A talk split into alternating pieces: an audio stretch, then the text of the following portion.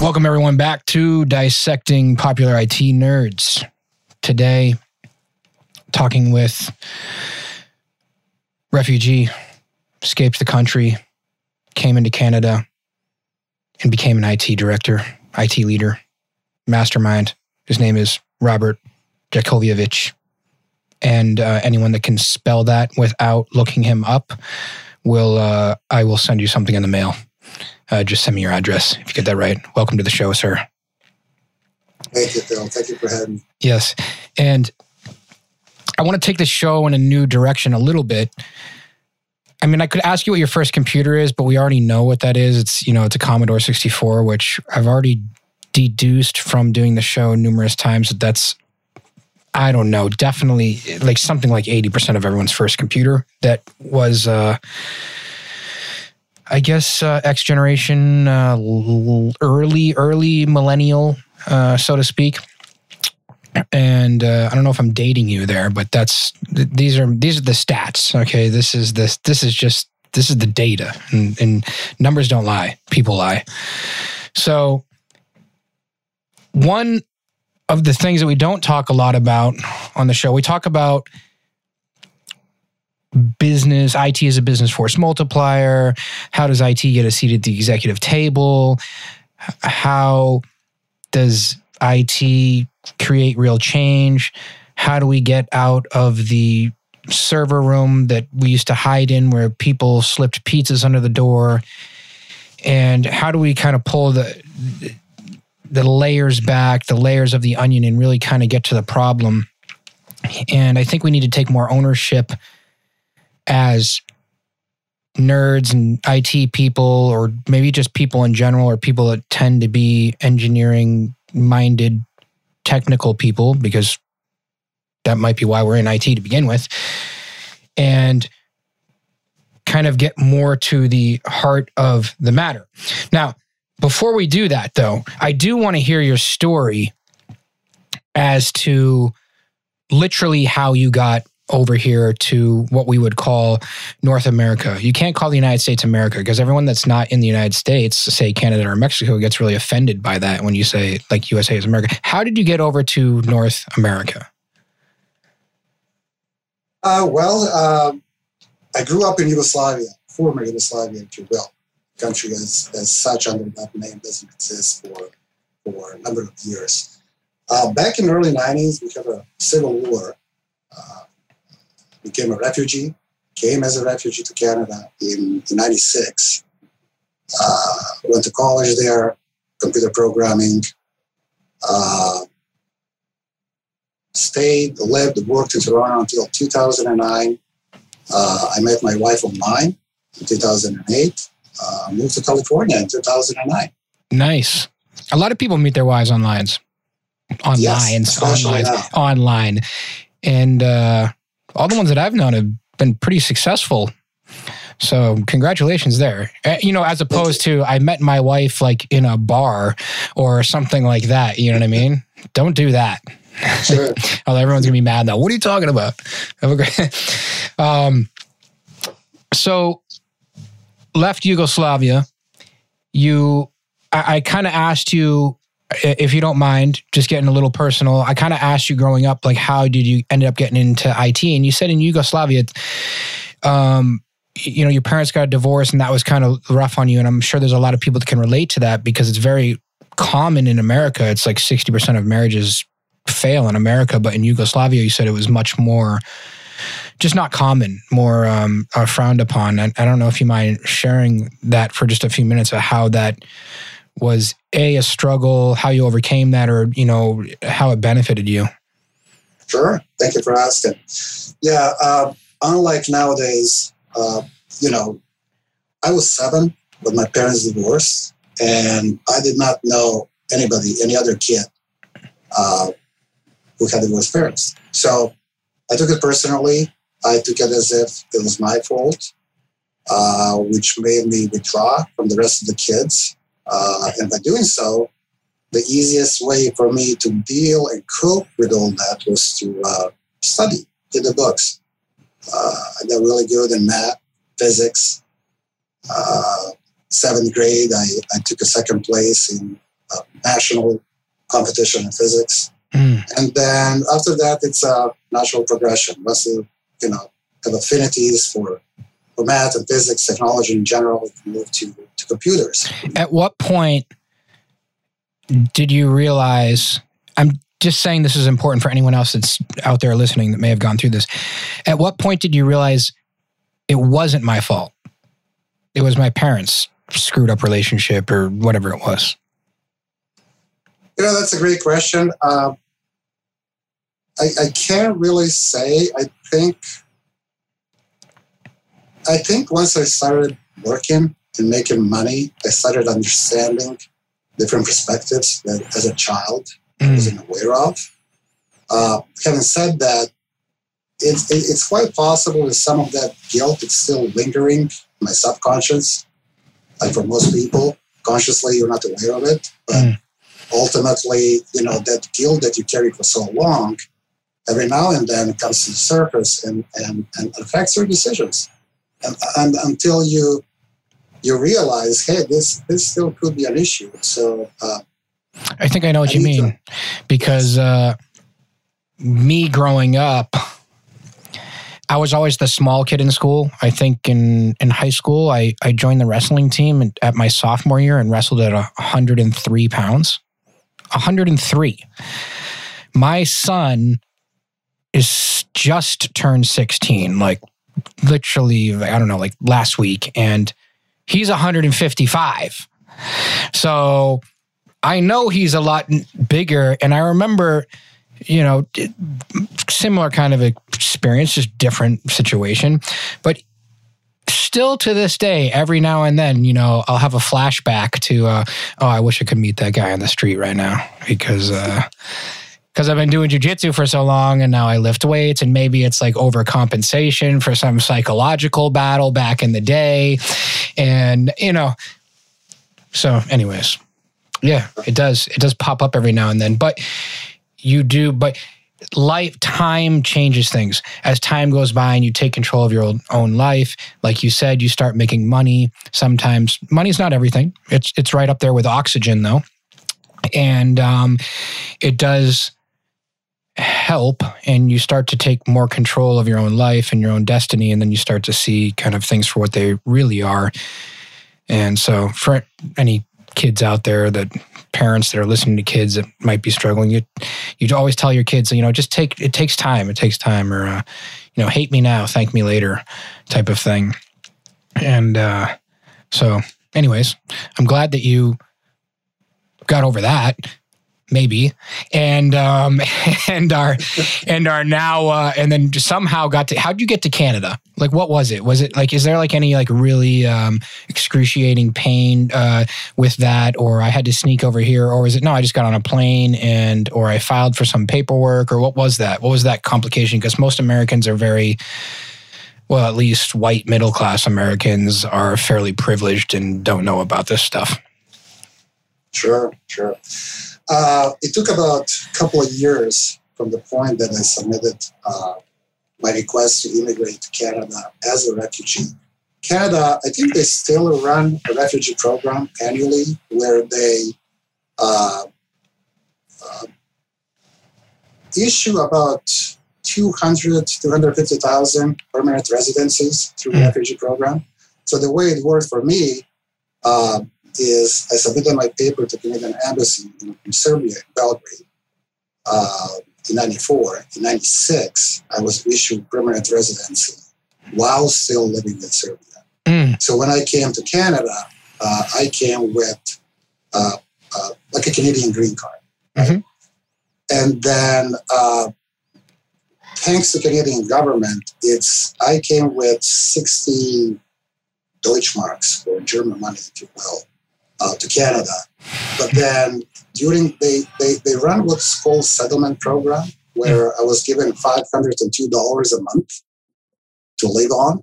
Uh, I first went to Quebec City uh, trying to learn French.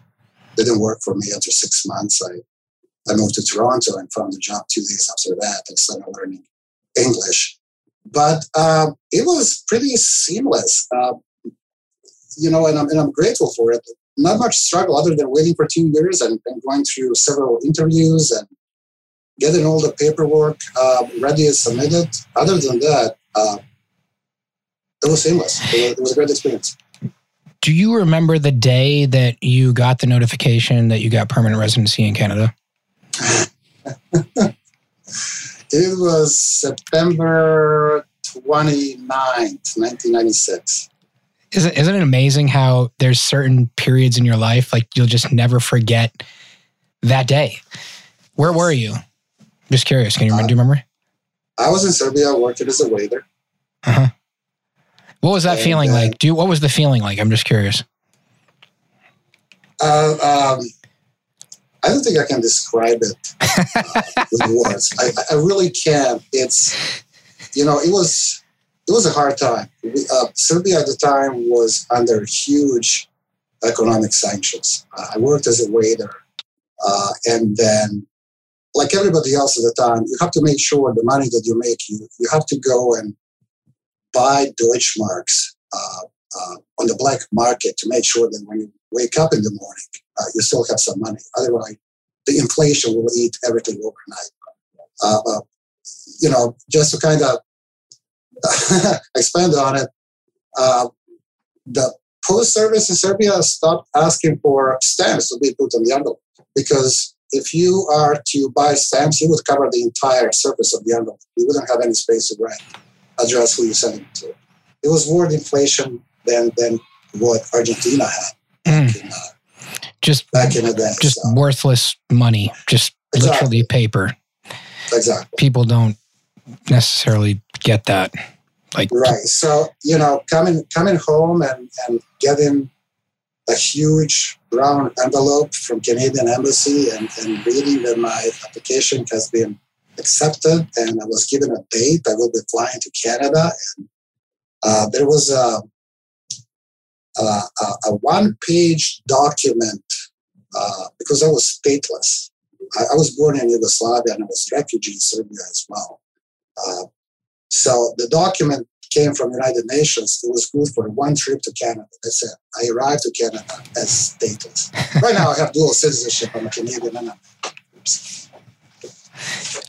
it's uh it, it's awesome the um my uh son-in-law is from yemen and he explained a similar situation going on right now with the money like it's it's like monopoly money or like play money like please just send give us money that has an american dollar attached to it or something or anything but you know the local money it, it just changes on a daily basis. It is ridiculous.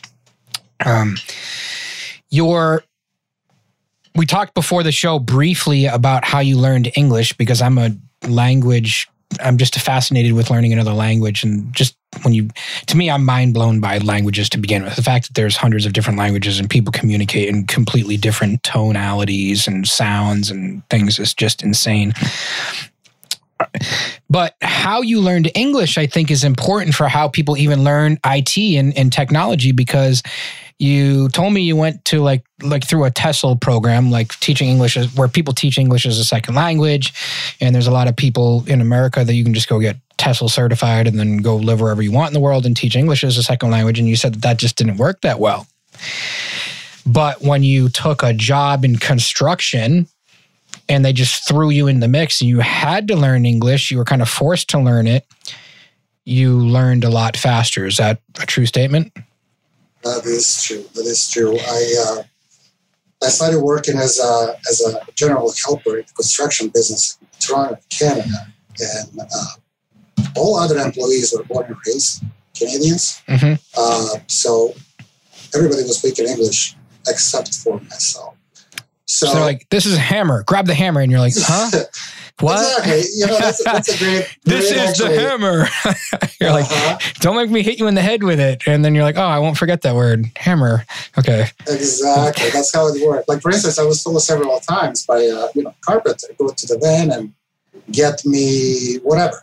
I have no idea uh, what, what the person asked me to get. But You're You know, coming back with stuff, and it's like a dad yelling at his kid. No, I told you the the Phillips head, exactly. And then, you know, I tried to.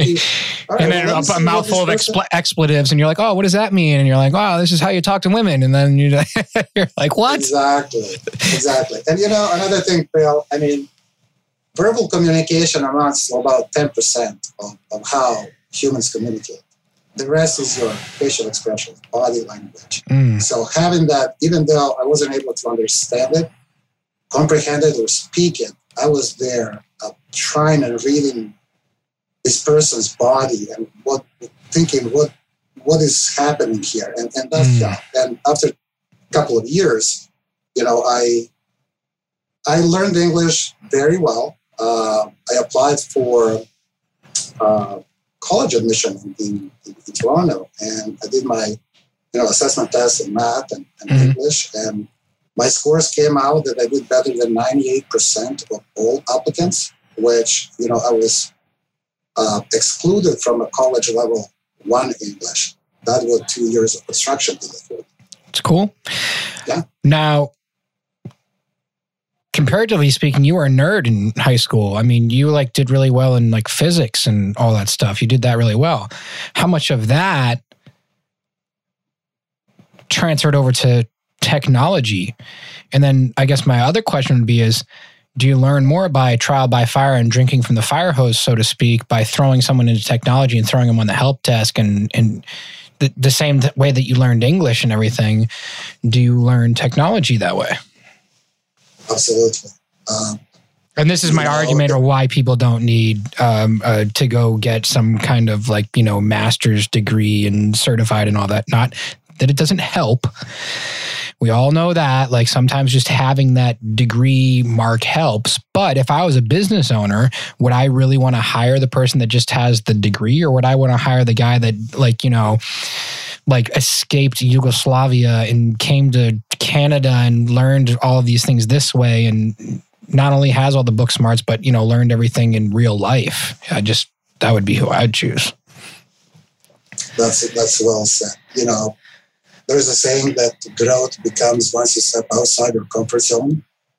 So, uh, in order to grow, you have to step outside your comfort zone. You, you you have to put yourself in a position where what you're about to do it's it's not comfortable. It's not something that you've done before. Mm-hmm. Uh, but understanding that even if you're faced with failure, uh, you will learn from them and move forward with that knowledge. Uh, technology is,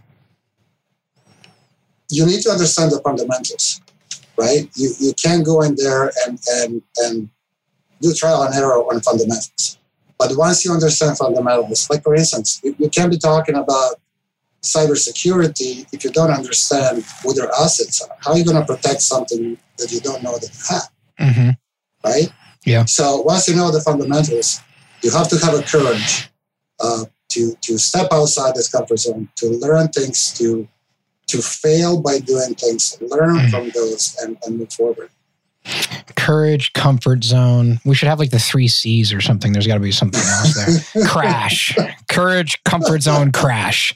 You know, there's got to be something like that. But uh, yeah, Arnold, who I'm a fan of, you know, he was good at that. I, I, I don't. I hope I don't have to pronounce his last name. Everyone knows who I'm talking about when I talk about Arnold because you don't grow muscle without stressing the system. You can't just go lift a five, five pound weight a thousand times and, and hope to grow some muscle. Like you need to stress the system and you know, no pain, no gain, so to speak.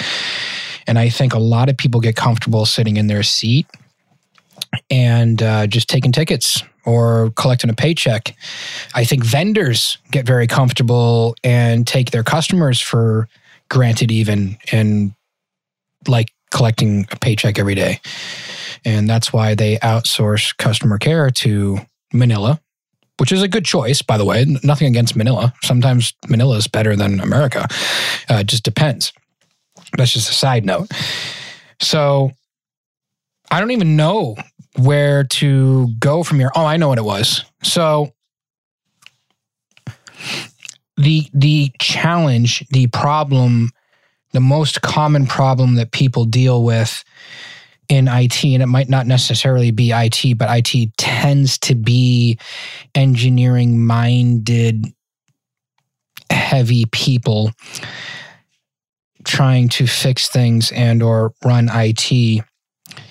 I wanted to come up with some kind of cheat sheet. I, I wish there was a way for the for the people that don't know how to talk to people, or the people that get stuck trying to fix a problem is there like, could we take like a mathematical formula to mapping human communications?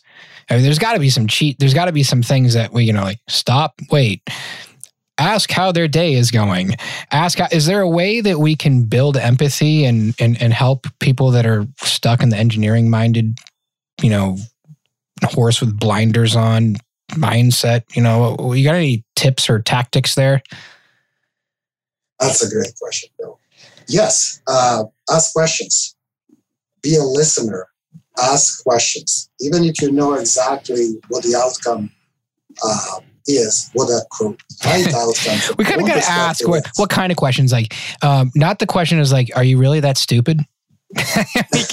like, don't ask that question. And then no. uh, and then listening doesn't mean like listening well already you already got the answer in your head. So it's kind of like well uh, what kind of questions and how do we listen?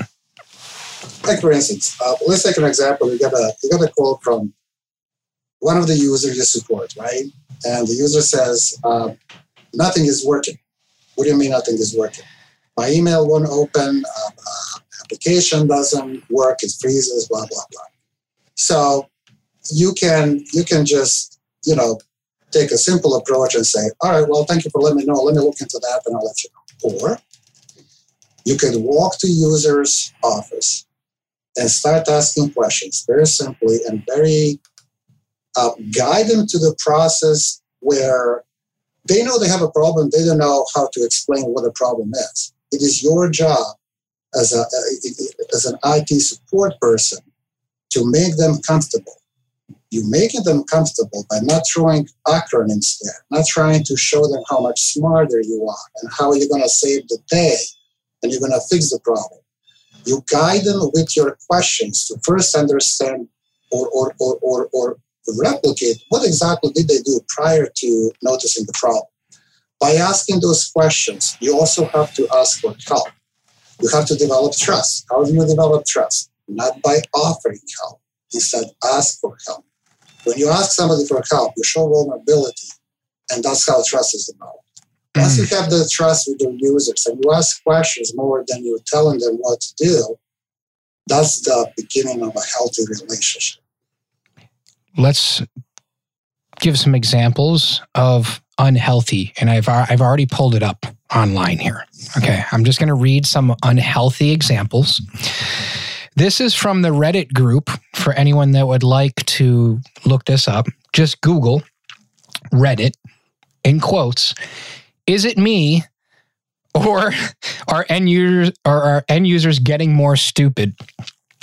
Okay, we'll just read a few of these and we'll ask you uh, how you deal with this. Okay. Um, I'm seeing an uptick in the, here's the first one. I'm seeing an uptick in the amount of users using the caps lock key instead of the shift key lately. That's the first one.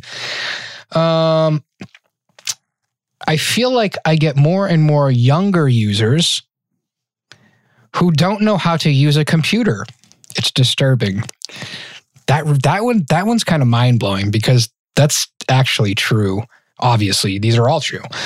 Um, I I have watched users click through an error message that clearly explains their issue super fast and then complain to me that something isn't working. How about you tell me why you think it's okay to try and install software you're not supposed to, then mysteriously wonder why blank isn't working right. it's basically like babysitting a room full of toddlers sometimes. Don't touch that. Give me that. That's going to poke out your eye, etc. So clearly there is many forms that give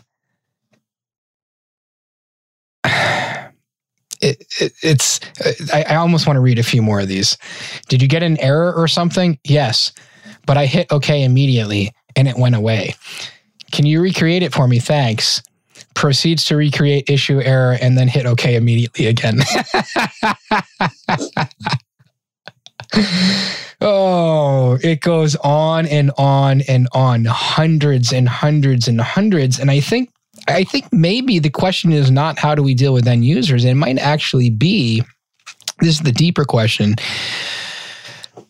How do we, yes, listen and and coddle the end users, but also how do we get these IT guys to not quit? How do we get IT to not say, this is the worst career ever. Why did I join this? I should just go join construction.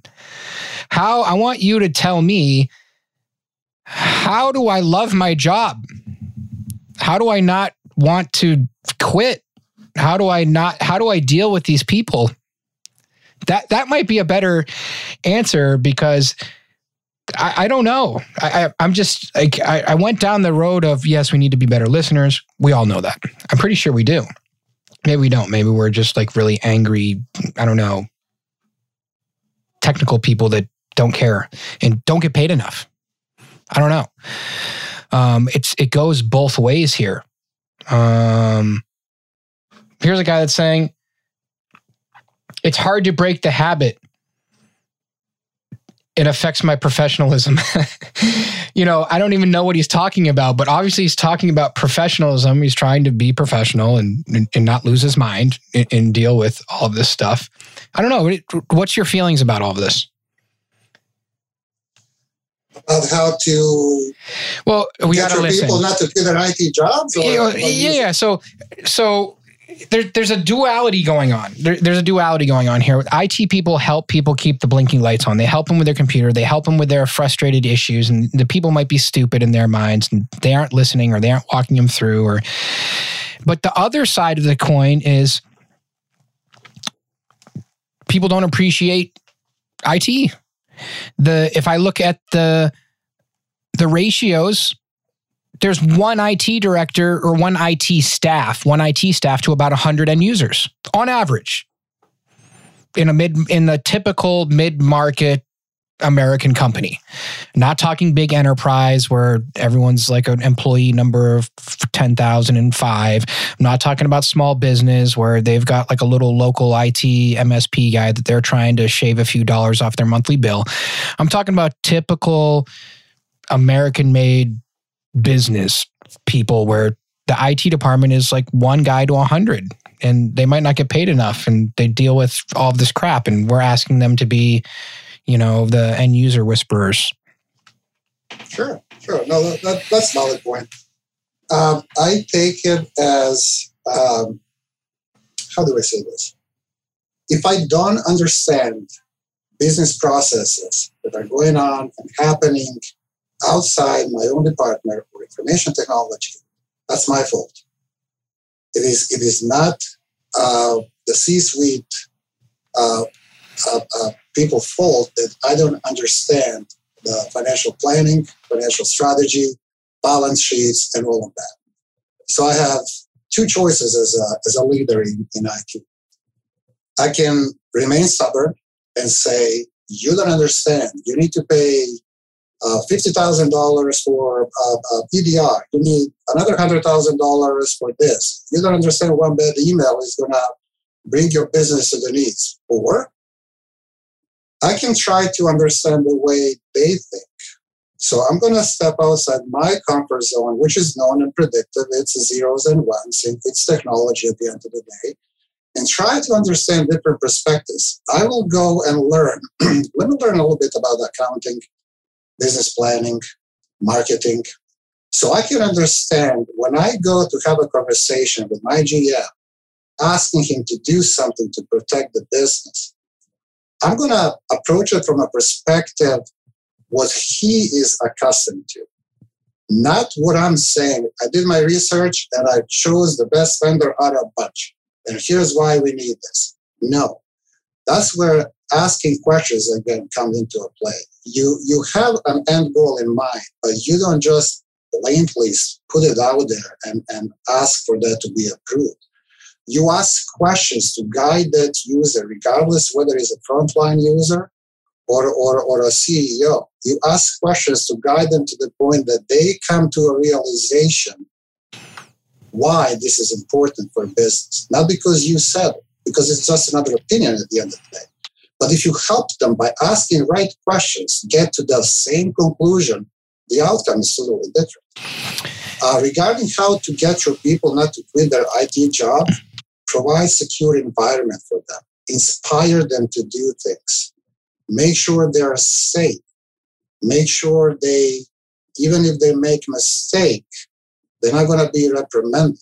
They're going to be shown the way. If if if a team, if a member of my team makes a mistake, that is that is up to me. I haven't said or shown proper way of, of how things uh, needed to be done. So me as a leader take a blame and responsibility for that. I'm not pointing finger to that person, making him uncomfortable and unsafe to come daily. Make him have an ownership.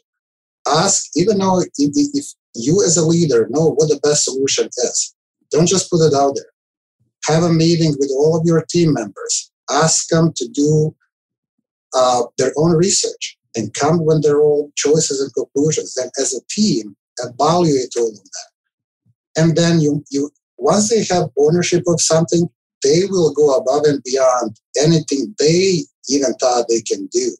They feel safe, uh, they feel appreciated, recognized, and that's how you get them not to quit.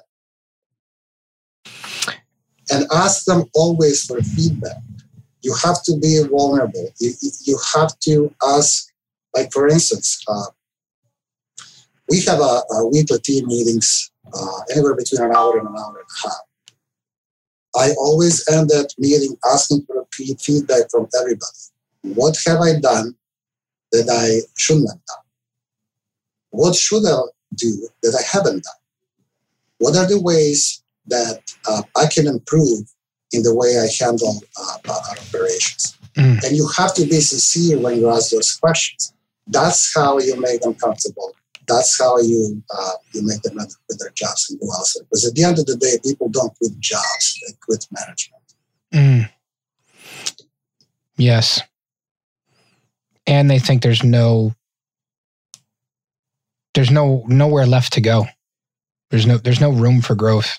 There's no even if there is no room for growth, let's say, they can still be learning something. You can still be giving them life skills. You can still be giving them experience where they haven't had experience before. You can still help them learn the language of business, so to speak, and how to translate and do all of those things that you just said to move up in the world and grow their career right? They can't feel like they're in a dead end job. Uh, back to this forum, real quick. I think this guy said it best. No, they're just as dumb as they were last week, last month, last year, and will be just as dumb next week, next month, and next year. And right above that, I think we're well into the generation that was never exposed to typewriters. The, so, with that being said, we need to love our end users. Stop. This is the wrong mindset, people. But it is good for a few laughs. The there needs to be there needs to be some outlet. But guys, at the same time, in your weekly meetings, right? This is how you grow in IT.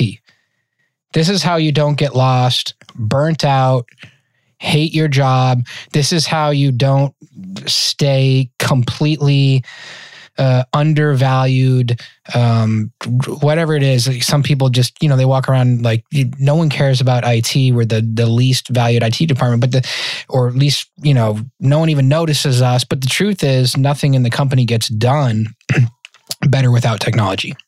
It affects every single area of the company. Curious, what do you think is the pathway to freedom?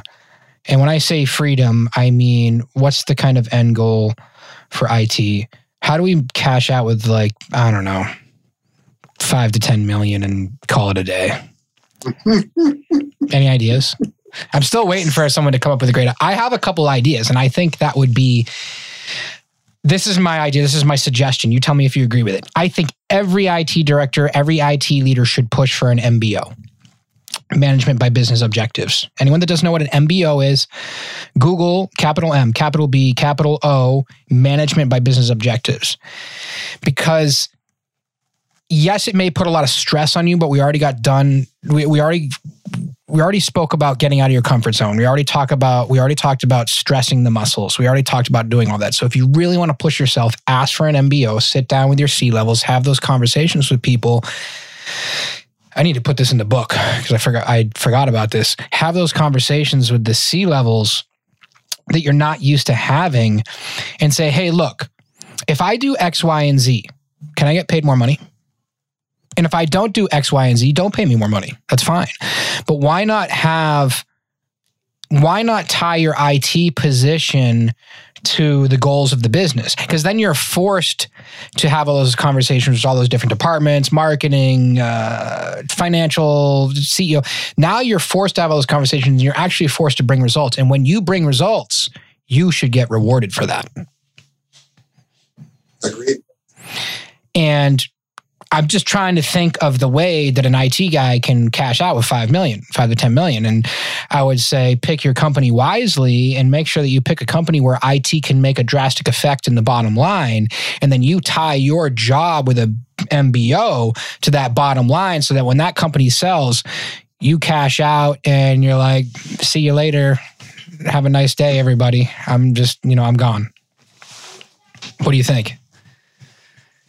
Yeah, I think that's good. I mean, um, you know, one thing to understand and and not forget, IT is not revenue generating department. Oh, I totally disagree. I totally disagree. No, no, no, no. There is more to it. Okay. So with with that in mind, uh, the expectations of uh, uh, uh, contributing to to business success and growth you have to figure that out as IT leader. And you do that by understanding operations of other departments. If I don't know what they do, how they do it, uh, there's no way I can I can provide value to the business. So stepping outside technology and learning about their operations, then you can bring your knowledge and technology. You can see that there is so much data sitting there. It's not being utilized. They can provide so much value and revenue to the business in addition to what it does already. Then you use your technology, utilize that data, show your C level people, hey, here's what's what's missing. We already have this, let's use it. Once you get a return on that, then you can ask for your five million dollars and go retire. Mm. Well, I mean, look at Amazon. I'm pretty sure Jeff Bezos was an IT nerd working in his garage and I'm pretty sure he's an IT company. Well, I mean, technology company. It's just, I guess it's all how you look at it. But yeah, if you're working for the good old boys uh, pumping oil out of Texas or something, nothing against them. I'm just using this as an example. And, you know, we've always been trucking oil this same way. And IT just please make sure that the phones still work and that I can send an email. In that case, maybe it doesn't matter that much but there is a level of forward thinking that I think IT can literally generate money in many circumstances. They can definitely save money. They can definitely make things more efficient. Now, if you don't call that making money, okay, fine, I understand. But I have seen IT make some tweaks to say, I don't know, the ERP or something like that. And and and literally observe all departments and sit in on all departments and make a very significant change. IT might you might have an old company that doesn't have an online presence, and IT brings in an, an entirely an, an online marketplace to maybe you don't call that IT, but maybe they bring an online marketplace to a, a, level of the business that didn't even exist before, and now your revenue goes up twenty percent. Sure. So that's I just get I get really triggered when uh, when we talk about IT not being a. Um, it has been uh, an absolute pleasure having you on the show. The is there is there anything very special that you've learned over time that that um, would be very beneficial to everyone out there listening? Was there anything like an aha moment or a crisis averted that you have something to share with the listeners? Sure. Don't sacrifice your people to save the numbers.